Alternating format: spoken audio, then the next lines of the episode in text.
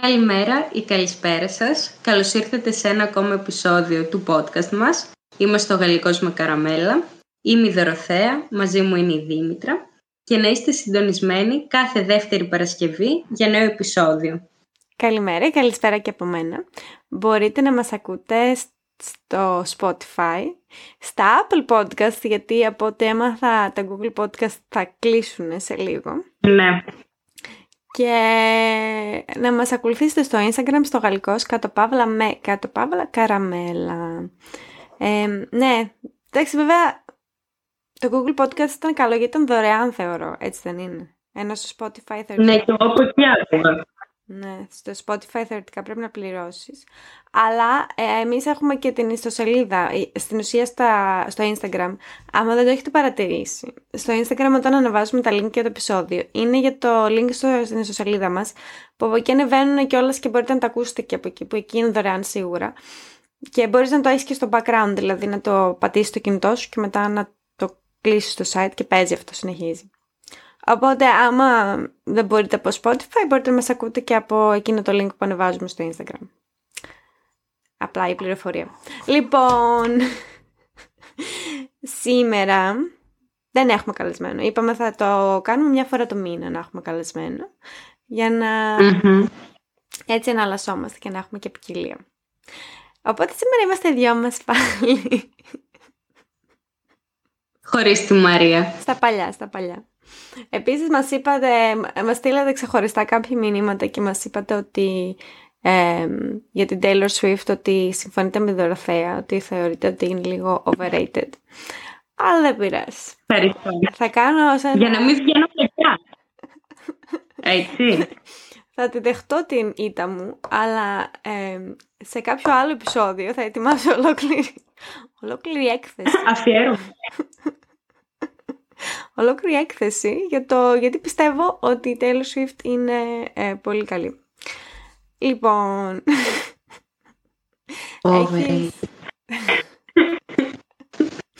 έπρεπε, θα πω μετά στη story time να με δεις. Θα σας πω σε λίγο ένα story time, γιατί εγώ, παιδιά, θα σας το πω τώρα, γιατί όχι, δικό μας είναι το podcast, ό,τι θέλουμε κάνουμε. Εγώ γενικά, ειδικά για αυτούς που με ξέρουν προσωπικά, είμαι γενικά ανταγωνιστική. Όταν παίζω παιχνίδια επί τραπέζι και αυτά, γίνομαι λίγο ανταγωνιστική. Δεν ξέρω αν συμφωνείς τώρα, Θεά. Το αναγνωρίζω αυτό στο τέλος. Νιώθω πολλές φορές ότι δεν με συμπαθείς όταν παίζουμε αν νικήσω. Ωραία, νιώθω την ανάγκη να χάσω επίτηδες. Και το αναγνωρίζω στον εαυτό μου, είναι κάτι που το δουλεύω ενεργητικά. Και σε ένα από αυτά τα βήματα που κάνω για να το δουλέψω είναι ότι όποτε μπορώ αποστασιοποιούμε για να μην παίζω καν σε επιτραπέζι και αυτά. Άμα μπορώ να μην παίξω επιτραπέζιο, θα το προσπαθήσω. Αλλά ας πούμε τώρα, αυτές τις μέρες ήμουν σε ένα συνέδριο και σε αυτά τα συνέδρια ως ένα τρόπο να σπάσει ο πάγος, ρε παιδί μου, διοργάνωσαν ένα παιχνίδι. Ένα παιχνίδι κρυμμένου θησαυρού κάπως, αλλά έπρεπε να πας όλο το Ινστιτούτο που οργανωνόταν το συνέδριο και να βρεις κάποια στοιχεία και να βγάλεις μια φωτογραφία με την ομάδα σου. Μας είχαν στείλει τις οδηγίες ήδη από πριν. Περιττό να σου πω ότι ήμουν η μόνη από την ομάδα μου που τις είχα διαβάσει, γιατί προφανώς ήθελα να νικήσω. Δεν μου κάνει καθόλου εντύπωση. Είχα διαβάσει, είχα κάνει screenshot και αυτά. Είχε κάτι έτσι, χαζουλίτσες. Δεν ήταν κάτι φοβερό, απλά έπρεπε να πας όλο το Ινστιτούτο. Και τους λέω, θα ξεκινήσουμε από το τέλος για να πάμε αντίστροφα. Εν τω μεταξύ, τέλος πάντων, βγάζαμε φωτογραφίες στον δρόμο. Και εγώ είχα προσέξει όλες τις οδηγίες για να τις κάνουμε ακριβώς όπως μας τις είπανε. Και θεώρησα ότι θα εκτιμηθεί. Και ταυτόχρονα προσπαθούσα, ενώ περπατούσα, γιατί έπρεπε τις φωτογραφίες μετά να τις στείλεις με email και να τις αλλάξεις όνομα. Να τις βάλεις με τη σειρά. Οπότε εγώ στον δρόμο όπως περπατούσα, πήγα να σκοτωθώ στις σκάλες τουλάχιστον 3 φορές. Προσπαθούσα να αλλάξω και ονόματα στις φωτογραφίες για να είμαστε γρήγοροι στην ώρα μας. Και να μην τα πολυλογώ. Φτάσαμε στο τελευταίο στοιχείο, βγάλαμε φωτογραφία, τη μετονόμασα. Πάω να γράψω το mail, τα έχω όλα έτοιμα. Πάω να στείλω το mail, δεν στέλνεται. Και τα νεύρα μου ήταν έτσι, γιατί ήμουν ήδη, ξέρεις. Λοιπόν, δεν στέλνει το mail 1, 2, 3. Ήταν και δύο οργανωτές, όχι ένας, δύο οργανωτές. Και μου λένε, α, προσπάθησε αυτό και αυτό. Τέλος πάντων, εν τέλει το έκανα. Το έστειλα το mail αφού το ανέβασα το αρχείο με κάποιον άλλον τρόπο. Και μετά τους λέω, γράφω στο mail, να με ρωτήσετε να δείτε σε screenshot το αληθινό το timestamp, mm-hmm. την αληθινή την ώρα που σας το έστειλα. Γιατί ήτανε, ο νικητής θα έβγαινε. Αχ, τώρα γίνομαι πολύ συναισθηματική. Συγγνώμη. Ο νικητής θα έβγαινε. Τώρα μιλάει η Δήμητρα που είναι μέχρι 10 ετών. Δηλαδή μιλάει η Δήμητρα το παιδί μέσα της που έχει μάλλον κάποιο αποθυμένο. Όλες αυτές οι λεπτομέρειες. Έχω αποθυμένο. Σε κάποιο άλλο επεισόδιο να κάνουμε μια ψυχανάλυση για το...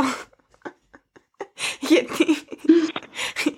Λοιπόν, τέλος πάντων, να μην τα πολυλογώ, όποιος έστελνε πρώτο στο mail θα κέρδιζε, που το θεωρώ άδικο μεταξύ μας, αλλά τέλος πάντων.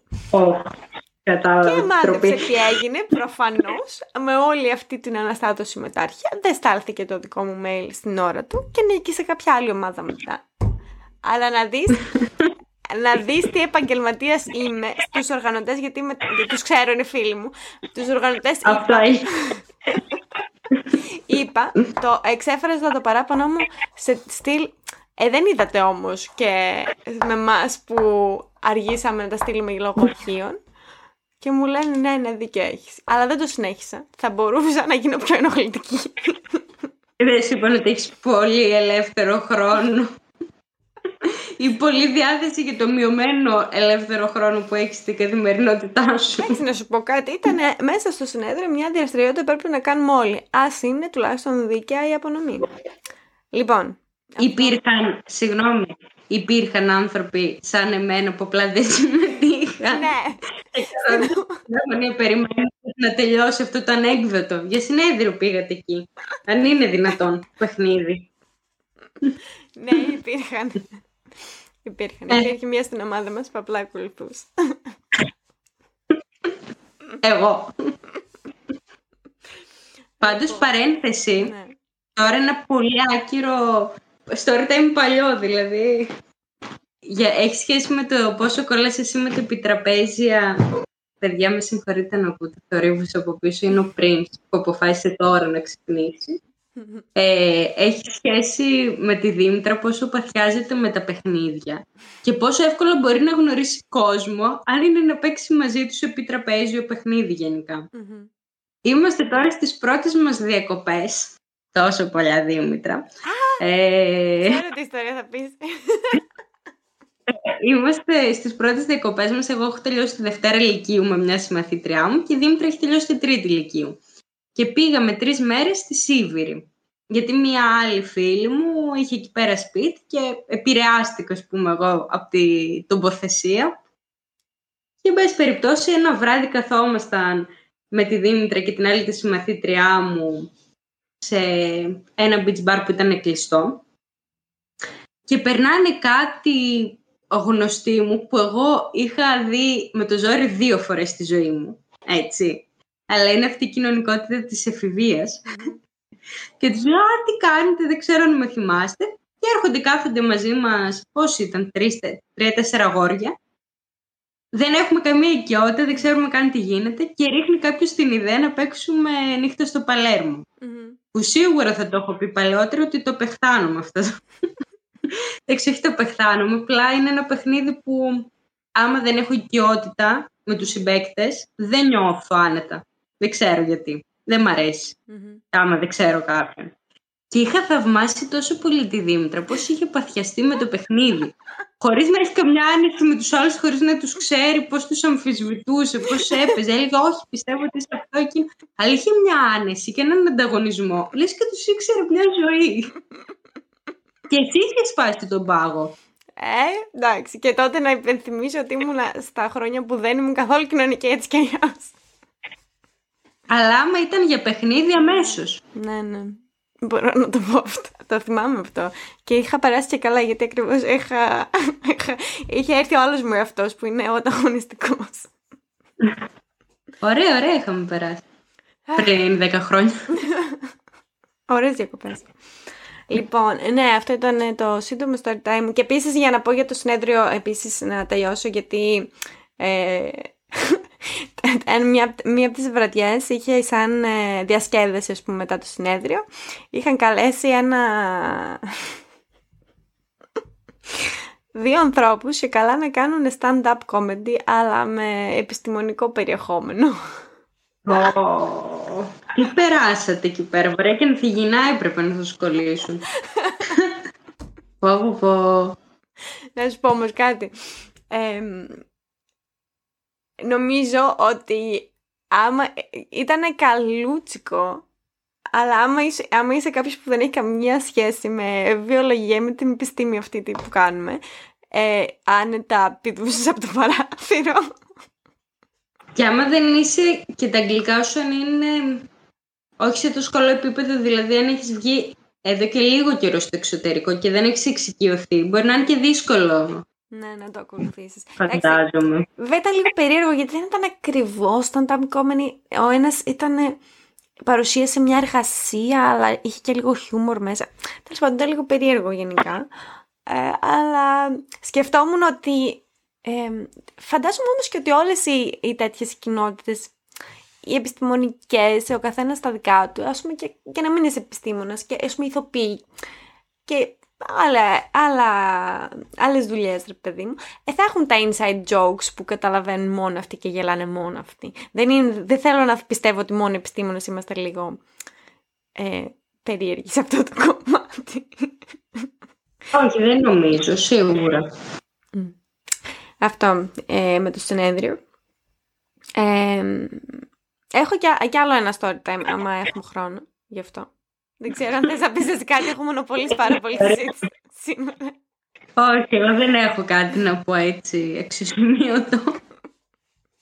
Λοιπόν, θέλω να σου πω ότι, να σας πω και όλους εδώ πέρα, εγώ πριν από 2 εβδομάδες περίπου βάφτισα ένα παιδάκι, την Ελένη. Και για να πάω στη βάφτιση έπρεπε να πάρω άδεια από τη δουλειά την Παρασκευή, τέλος πάντων. Εγώ γενικά όταν παίρνω άδεια, εντάξει, δεν το διαφημίζω και σε όλους ότι θα λείπω, ξέρω. Προσπαθώ να είμαι πολύ διακριτική για την απουσία μου. Δηλαδή, κανονίζω να μιλήσει κάποιος άλλος στο meeting αντί για μένα, δηλαδή τα κάνω έτσι. Και έρχομαι την Δευτέρα πίσω στη δουλειά. Και έρχεται μια random συνάδελφός μου και μου λέει: όλα καλά με το λάδι, εντάξει, με το μωρό. Τι κοιτάω, λέω. Εν τω μεταξύ, να πω ότι γενικά στη Γερμανία και όλα αυτά, οι υπόλοιποι χριστιανοί, οι καθολικοί και αυτά, δεν κάνουν τη βάφτιση με τον ίδιο τρόπο που κάνουμε εμείς. Είναι πολύ ιδιαίτερο στην Ορθοδοξία να το κάνουμε έτσι τη βάφτιση. Οπότε λέω, πού το ξέρει τώρα αυτή για το λάδι. Μου φάνηκε περίεργο. Και μετά έρχεται η φίλη μου η Μόνικα και μου λέει: ξοδέψαμε, λέει, 15 λεπτά στο meeting την Παρασκευή να συζητάμε για το πού είναι η Δήμητρα και τι κάνει. Και πώς είναι η διαδικασία της βάφτισης στην ελληνική εκκλησία, ρε παιδί μου. Και πήγαν να δουν βιντεάκι. Δεν ξέρω, αλλά τους περιάγραφε, ξέρω, το αφεντικό μου που είναι Ελληνίδα, ότι πώς με το λάδι αλήφουμε το μωρό και μετά είναι ότι το βαφτίζουμε κανονικά με νερό. Και εντάξει, φάνηκε πάρα πολύ παράξενο. Και το συζητούσα ένα 15 λεπτά και λέω, από εκεί που ήθελα να είμαι διακριτική και να φύγω χωρίς να με καταλάβει κανείς, μιλούσαν και με ρωτάνε κιόλας πώς πήγε. Και έρχεται μια άλλη συνάδελφός μου, τρίτη, και μου λέει, πάντως, χωρίς κανένα κόντεξ στη συζήτηση, δηλαδή έρχεται κατευθείαν και μου λέει αυτό. Πάντως εμάς τη μικρή, όταν τη βαφτίσαμε, κάνουμε λίγο έτσι στο κεφαλάκι της με νερό. Έτσι κάνουμε εμείς. Λέω, ναι, όχι, εμείς το βουτάμε κανονικά το μωρό. Λέω, ωραία. Καλά πήγε αυτό. Αυτά. Με τα cultural shocks, τα πολιτισμικά σοκ, αλλά αντίστροφα με τους ξένους για τα ελληνικά. Ένα και δύο. Ναι. Λοιπόν, ήθελα να αναφέρω, να πούμε, τώρα αλλάζω το θέμα, αυτό ήταν το story time μου. Ήθελα να πούμε την πρόταση της εβδομάδας για το καφέ, που είναι... Σωστά. Για πες, είναι στην Αλεξάνδρου Σβόλου, απέναντι από την κεντρική βιβλιοθήκη. Λέγεται κούτσικο, σαν κούτσικο. Αυτό. Είναι πάρα πολύ ωραίο. Για πες ένα σενάριο, τι σενάριο θα σκεφτώσουν εκεί. Το σενάριο που θα τέριαζε είναι μεσημεριανός καφές με έναν φίλο που έχεις να δεις καιρό. Α, ωραίο σενάριο. Εκεί θα με πας άρα όταν θα έρθω. Ναι, για μεσημεριανό καφέ να έχει καλό καιρό. Ωραίο, ωραίο. Μ' αρέσει. Λοιπόν, έτσι είπαμε σήμερα να ασχοληθούμε έτσι με ένα θέμα. Να επιστρέψουμε σε αυτό το κομμάτι του podcast. Και νομίζω πάντα είναι στην επικαιρότητα αυτό. Έρχεται, φεύγει, ειδικά τώρα αυτή την εποχή. Με τους influencers και γενικά με τα άτομα που το επάγγελμά τους είναι content creators. Το επάγγελμά τους, η σχολεία τους, δεν ξέρω πώς να το διατυπώσω. Αυτό το θέμα το εμπνεύστηκα και το ανέφερα στη Δήμητρα και συμφώνησε το καλοκαίρι ή αρχές φθινοπόρου, δεν θυμάμαι, που έτυχε να παρακολουθήσω 2-3 μέρες μια κοπέλα, content creator, στο Instagram, η οποία έλεγε πόσο αγαπάει όλα τα σώματα, πόσο κάθε άνθρωπος είναι ξεχωριστός, μοναδικός, να νιώθει άνετα κάθε γυναίκα με το σώμα της, τα έξτρα κιλά της, που όλα αυτά είναι εννοείται φουλ αποδεκτά και εγώ τα υποστηρίζω. Και μετά από 1-2 μέρες που ανέβασε αυτά τα story, ανεβάζει ένα χορηγικό με μια εταιρεία που το μεγαλύτερο νούμερο ήταν large και large, ας πούμε, που θα έκανε στο δικό μου σωματότυπο. Και έτσι πήρα την ιδέα, γιατί λέω εν τέλει πού είναι η θετικότητα και το support σε τέτοια άτομα. Κατά πόσον είναι αληθινό, κατά πόσον μπαίνει σε διαδικασία να σκεφτεί αυτά που λέει και μετά να σκεφτεί αυτά που θα κάνει χορηγικά. Ναι. Με τις πράξεις ανακυρώνει τα λόγια της. Και υπάρχουν πολλοί αυτές οι αντιθέσεις, αυτή η τοξική θετικότητα. Αν και αυτό δεν είναι ακριβώς τοξική θετικότητα, αλλά εγώ το μεταφράζω σαν τοξική θετικότητα, γιατί δεν γίνεται να παρουσιάζεις κάτι θετικό και μετά με τις πράξεις σου να το ακυρώνεις, να το μειώνεις. Ναι, γιατί είναι φανερό ότι δεν το οικειοποιείς εν τέλει, λες. Ναι, ναι, καλά είναι όλα για τη θεωρία, αλλά εν τέλει δεν το κάνεις παράξη. Και στην ουσία μπορεί αυτή να έχει κάποιο κοινό που όντως να είναι όλων των σωματότυπων, αλλά μετά εν τέλει με αυτά που προμοτάρει να μην μπορεί να καλυφθούν αυτά όλοι οι σωματότυπες από αυτό που λέει. Γενικότερα, έχεις δίκιο ότι δεν είναι ακριβώς αυτή η τοξική θετικότητα, γιατί εμένα όταν μου το είπες και σαν τοξική θετικότητα εγώ θεωρώ και κάπως αλλιώς, δηλαδή ότι είναι κάτι διαφορετικό. Παρ' όλα αυτά, και συμφωνώ μαζί σου ότι θα μπορούσε να είναι και αυτό κομμάτι, γιατί στην ουσία λες τον άλλον ότι δεν θέλω να δέχομαι τα αρνητικά σχόλια, θέλω ας πούμε να συμπεριλαμβάνω όλους τους ακολουθούς μου, ρε παιδί μου, αλλά παρόλα αυτά δεν το κάνω, αλλά δεν θα δεχτώ και σχόλια που με σχολιάζουν αρνητικά για αυτό το θέμα μου. Δηλαδή, σαν να αγνοήσω ότι αρνητικό θέλω να καλύψω με αυτή τη θετικότητα. Και κάπως αυτό έρχεται και στον ορισμό της τοξικής θετικότητας γενικότερα. Ότι στην ουσία τι είναι, ότι καλύπτεις με υπερβολικά θετικό τρόπο οποιοδήποτε αρνητικό συναίσθημα σου φέρνει ο άλλος. Ναι. Δηλαδή,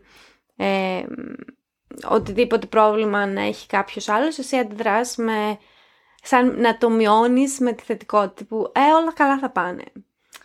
Και αυτό δεν... Η αλήθεια είναι ότι νομίζω όλοι μας το κάνουμε λίγο ή πολύ στους φίλους μας ή σε κάποιον που έρχεται για συμβουλές και δεν είναι πολύ βοηθητικό, θεωρώ. Δηλαδή το να έρθει κάποιος με το πρόβλημά του, ξέρω κάτι έγινε στη δουλειά και η πρώτη σου απάντηση να είναι εντάξει, όλα καλά θα πάνε. Ή good vibes only. Ναι, νομίζω η γενιά μας ίσως λίγο αυτό κάπως το αντιμετωπίζει καλύτερα. Δηλαδή πολλές φορές και σε σένα θα πω τα προβλήματα μου. Γενικά θα μιλήσω με συνομιλικούς μου. Δεν θα πουν τόσο συχνά πλέον ότι έλα όλα καλά. έλα μωρέ, δεν πειράζει, ότι έχουμε μια διάθεση να ακούσουμε τον άλλον, να ανταλλάξουμε απόψεις. Mm-hmm. Παρ' όλα αυτά, βλέπω συχνά στο Instagram ή στο TikTok ή στο YouTube ότι ο καθένας που έχει κάνει 2-3 χρόνια ψυχανάλυση είναι σε θέση να δίνει συμβουλές. Ναι. Όποιος έχει πολλούς followers. Και πολλές φορές βλέπω, δεν ξέρω πάλι αν μεταφράζεται, αλλά θεωρώ ότι μεταφράζεται η τοξική θετικότητα, ας πούμε, θα στείλει κάποιος ότι περνώ αυτό και αυτό και αυτό. Τέλεια, αυτό θα σου γίνει ένα πολύ καλό μάθημα στη ζωή. Μέσα από αυτό θα βγεις πιο δυνατός και θα τα αντιμετωπίσεις. Και όταν πάνε πολλά στραβά έρχονται μετά τα καλύτερα. Και πράγματα τα οποία έχει ανάγκη ο άλλος να ακούσει κάτι θετικό. Έχει ανάγκη να του δώσεις ελπίδα. Αλλά δυστυχώς πολλές φορές δεν είναι έτσι η ζωή. Και ίσως έχει ανάγκη πρώτα να τον αφήσεις να εκφράσει αυτή την αρνητικότητα. Γιατί το γεγονός ότι θα στεναχωρηθείς με κάτι, ότι θα πιεστείς με κάτι, ότι έχεις ένα πρόβλημα και θες να το εκφράσεις, είναι λογικό να το θες να το κάνεις. Και όταν... και νομίζω είναι ωραίο ο άλλος να σε αφήνει να το εκφράσεις, να σου πει κάποια λόγια πρώτα ενθαρρυντικά, ναι, ωραία, τι άλλο αισθάνεσαι, να σε αφήσει να το επεξεργαστείς και μετά να σου πει αυτό το θετικότητα. Δηλαδή, η θετικότητα είναι απαραίτητη να σου τη δώσει σαν συμβουλή κάποιος, θεωρώ. Αλλά αφού σε αφήσει κάπως να το επεξεργαστείς πρώτα, ότι στεναχωρέθηκες, ότι πιέστηκες. Δηλαδή, δεν είναι κακό να έχουμε αυτά τα συναισθήματα, είναι μέσα στη ζωή και αυτά. Και νομίζω ότι και αυτό έχει και μια άλλη έκφανση. Περίπλοκο λίγο θέμα επιλέξαμε σήμερα. Ότι κάπως σαν να μειώνει όλη την... το πρόβλημα που έχεις. Δηλαδή για μένα, ας πούμε, ένα πρόβλημα π.χ. που για σένα δεν είναι μεγάλο, αλλά εγώ το ζω σαν μεγάλο. Δεν μπορείς να μου λες, ας πούμε, π.χ. να σου πω... Τώρα θα πω μια χαζομάρα ίσως. Το φυτό μου πέθανε. Έχω ένα φυτό που το έχω 3 χρόνια, το μεγαλώνω, έχω δώσει πόσα λεφτά γι' αυτό και όλα αυτά και πέθανε το φυτό. Και να έρθω να σου πω, να στεναχωριέμαι, ξέρω εγώ, να σου λέω πω και τι θα κάνω και όλα αυτά. Και μου λες, έλα μωρέ, υπάρχουν πιο σοβαρά προβλήματα. Που υπάρχουν πιο σοβαρά προβλήματα. Αλλά εγώ εκείνη τη στιγμή δεν έχω ανάγκη να το ακούσω αυτό. Έχω ανάγκη να πω αυτό που αισθάνομαι, να το επεξεργαστώ και να μου πεις εσύ 1-2 λόγια έστω να μου δείξεις ότι ξέρεις, εντάξει, ωραία, στεναχωριέσαι που στεναχωριέμαι, όχι για το πρόβλημα, κατάλαβες, κάπως έτσι. Δηλαδή να μην μου υπερκαλύψεις ότι οι άλλοι έχουν πιο σημαντικά προβλήματα, οπότε αυτό δεν είναι σημαντικό. Δεν σου λέω εγώ να πέφτω στα πατώματα και να είμαι 2 μήνες σε κατάθλιψη για ένας ασήμαντο γεγονός σχετικά. Εντάξει, υπάρχουν και κάποιες αναλογίες σε αυτή τη ζωή, αλλά... η πρώτη σου απάντηση να είναι «έλα μωρέ, δεν πειράζει, υπάρχουν και χειρότερα», δεν είναι και πολύ ωραίος τρόπος, θεωρώ. Και νομίζω και αυτό είναι έκφανση της τοξικής θετικότητας. Συμφωνώ πάρα πολύ σε αυτό που λες, ότι όντως όταν κάποιος σου λέει έναν προβληματισμό του, μια στεναχώρια του, η πιο ακατάλληλη απάντηση είναι να του πεις «έλα μωρέ, δεν πειράζει» ή ότι «καλά τι λες, υπάρχουν και σημαντικότερα προβλήματα σε αυτόν τον κόσμο». Απλά η μικρή λεπτομέρεια είναι ότι πού απευθύνεσαι, ρε παιδί μου. Τώρα, άμα έχεις έναν φίλο που έχει κάποιον, μια γιαγιά, έναν παππού, τη μαμά του, κάποιον άρρωστο, έχει χάσει τη δουλειά του και δεν έχει να πάει για το σούπερ μάρκετ και πεις «είμαι χάλια γιατί πέθανε το φυτό μου». Ναι. Μπορεί να βγάλεις και στον άλλον μια αντίδραση. Τώρα καλά, με απασχολείς με αυτά, ενώ εγώ δεν έχω να πάρω ένα ψωμί για να φάω. Ναι, δίκιο έχεις. Τώρα είναι σε πολύ ακραίο βαθμό, αλλά εκεί πέρα, ας πούμε, μόνο το ακούω. Ναι, ναι.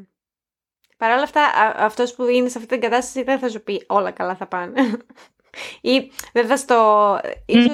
Ίσως είναι και πιο προδιαθετημένος να σου δώσει μια κανονική συμβουλή σε σχέση με το να σου πει απλά μπορεί να σου πει έλα μωρέ, αλλά νομίζω θα είναι πιο πιθανό να σου δώσει και μια καλή συμβουλή μετά από το να σου πει good vibes only. Κατά. Ναι, σίγουρα αυτό. Συμφωνώ απόλυτα σε αυτό. Ναι, νομίζω γι' αυτά έχουμε χρόνο να πούμε σήμερα. Μπορούμε να βάλουμε μια ανατελεία σε αυτό το θέμα, γιατί είναι ενδιαφέρον νομίζω. Και όντως έχει πολλά πράγματα να είδες. δώσαμε ένα τίτλο, αλλά εν τέλει είπαμε πολλές υποκατηγορίες. Πείτε μας και εσείς την άποψή σας και θα βάλουμε προς το παρόν μια ανατολή αυτή τη εβδομάδα και θα ανανεώσουμε το ραντεβού μας για την μεθεπόμενη Παρασκευή. Μέχρι την μεθεπόμενη Παρασκευή να περνάτε όμορφα. Γεια σας!